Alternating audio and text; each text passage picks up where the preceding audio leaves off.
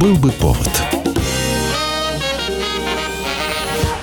Здравствуйте, я Михаил Антонов, и эта программа «Был бы повод». 2 июня на календаре и рассказ о событиях, которые происходили в этот день, но в разные годы, ждет вас сегодняшняя передача. 2 июня 1842 года. Наконец-то допущен к печати и выходит в продажу первый том «Мертвых душ». Уступите-ка их мне, Настасья Петровна. Кого, батюшка? Да этих всех, что умерли. Да как же уступить-то их?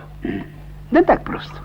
Почти 10 лет прошло с тех пор, как сюжет для этого произведения Гоголю подарит Пушкин. Николай Васильевич долго примеривается к этой истории, и в октябре Пушкину он напишет «Начал писать «Мертвых душ». Сюжет растянулся на предлинный роман и, кажется, будет сильно смешон. Растянулся не только сюжет, но и его сочинение. «Мертвые души» пишутся в России, после в Швейцарии, далее в Париже, после в Италии, потом опять в России – уже входит в привычку, что если на какой-то вечер приглашен Гоголь, значит жди чтения. И действительно, Николай Васильевич читает отрывки из «Мертвых душ», и если видит, что публика скучает или не смеется в тех местах, где смех предполагался, он рвет написанное и начинает сочинять снова. Наконец, в январе 1842 года поэма полностью готова. И Гоголь упрашивает друзей помочь ему с прохождением цензуры. Как ни странно, несмотря на всю сатиру «Мертвые мертвые души практически не правят. Изымут только повесть о капитане Копейкине, да название попросят другое. Так и выйдет произведение с заголовком «Похождение Чичикова» или «Мертвые души». Это все мошенники. А весь город там такой.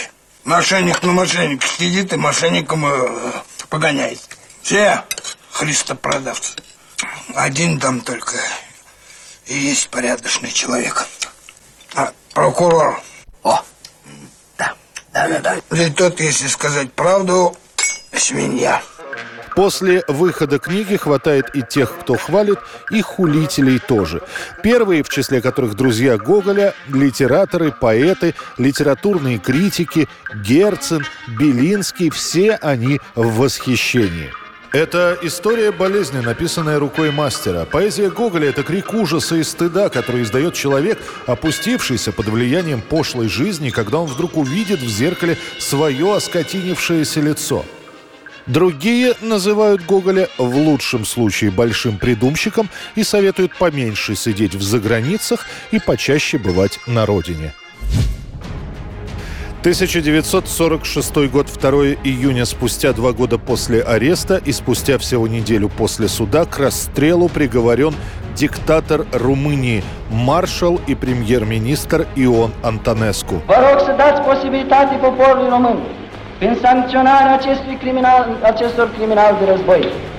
В альянс с Гитлером Антонеску, а в целом вся Румыния, войдут в 1940 году. Уже тогда на территории этой страны строят 35 концлагерей. Гитлер лично встретится именно с Антонеску, а не с румынским королем Михаем I, который хоть и считается монархом, но фигура чисто номинальная. После нападения на СССР 22 июня 1941 года Антонеску выступает на стороне Гитлера. Причем не просто, а под девизом «Священная война за национальное воссоединение». Таким образом, Антонеску сразу говорит, что воюет, потому что претендует на Бессарабию и Северную Буковину. Именно по приказу Иона Антонеску казнены 25 тысяч жителей Одессы. Это была месть за взрыв в местном румынском штабе. Однако к 1943 году Антонеску понимает, что отвоевать под свое подчинение Молдавию не получится. Он пробует вести сепаратные переговоры с американцами и англичанами, но получает отказ. После входа советских войск на территорию Румынии король Михай I требует от маршала начать переговоры с русскими. Антонеску говорит, что будет сражаться до последнего. После этого его арестуют, а Румыния выйдет из войны в августе 44-го. Какое-то время Антонеску пробудет в советском плену, После его вернут на родину для суда. Решение о расстреле будет принято в течение недели. 63-летний Антонеску получит лишь одну привилегию. Ему разрешат самостоятельно командовать своей казнью. 2 июня 1956 год. Вышедший в прокат фильм Михаила Рома «Убийство на улице Данте» становится кинодебютом для будущих звезд сцены и экрана Михаила Казакова, Валентина Гафта и Иннокентия Смоктуновского. Что с вами, Грин? Вы плачете? Нет, мадам. Я почти не плачу. Прощайте, сударь. После двух исторических фильмов, картины «Адмирал Ушаков» и ленты «Корабли штурмуют бастионы», Михаил Ромс решает снимать антифашистское кино, пытаясь повторить успех своего фильма «Мечта», который вышел как раз накануне Второй мировой войны. Ром приглашает своего давнего знакомого, писателя Евгения Гавриловича, написать сценарий. Действие ленты перенесено во Францию. Здесь вам и семейная трагедия, и рассказ об антифашистском сопротивлении, и драматическая драматическая развязка, однако зритель ленту принимает прохладно. Она практически незаметно проходит в кинотеатрах. Ну а критики постараются побыстрее забыть эту не самую удачную работу Михаила Рома – Через пять лет он выпустит фильм «Девять дней одного года» про физиков-ядерщиков. Об этом кино будут говорить намного больше. Что касается актеров-дебютантов в ленте «Убийство на улице Данте», то свое отношение к этому фильму, игравший там, Михаил Казаков покажет в своей режиссерской работе «Покровские ворота», где в одной из сцен по телевизору показывают именно «Убийство на улице Данте».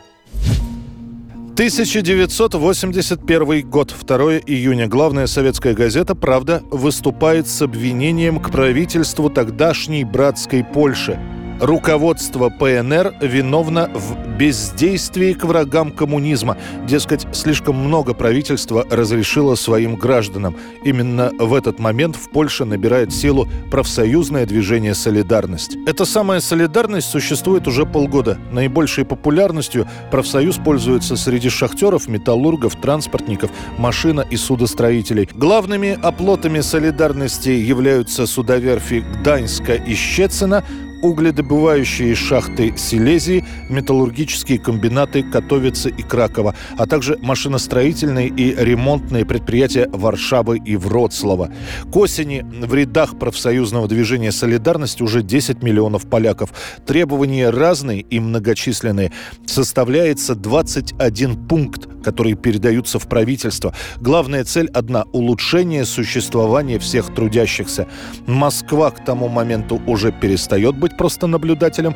Руководителем Польши будет назначен военный Войцех Ярузельский, который к 1981 году введет в стране военное положение.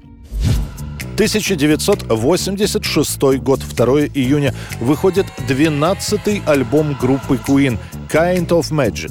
По сути, это пластинка саундтреков к фильмам «Железный орел» и «Горец», которые записала группа. В одном из своих интервью Фредди Меркури сказал, что работать над этой пластинкой было вдвойне интересно, потому что одни музыканты воспринимали это как саундтрек, а другие как самостоятельный альбом, и никто не знал, что получится в итоге.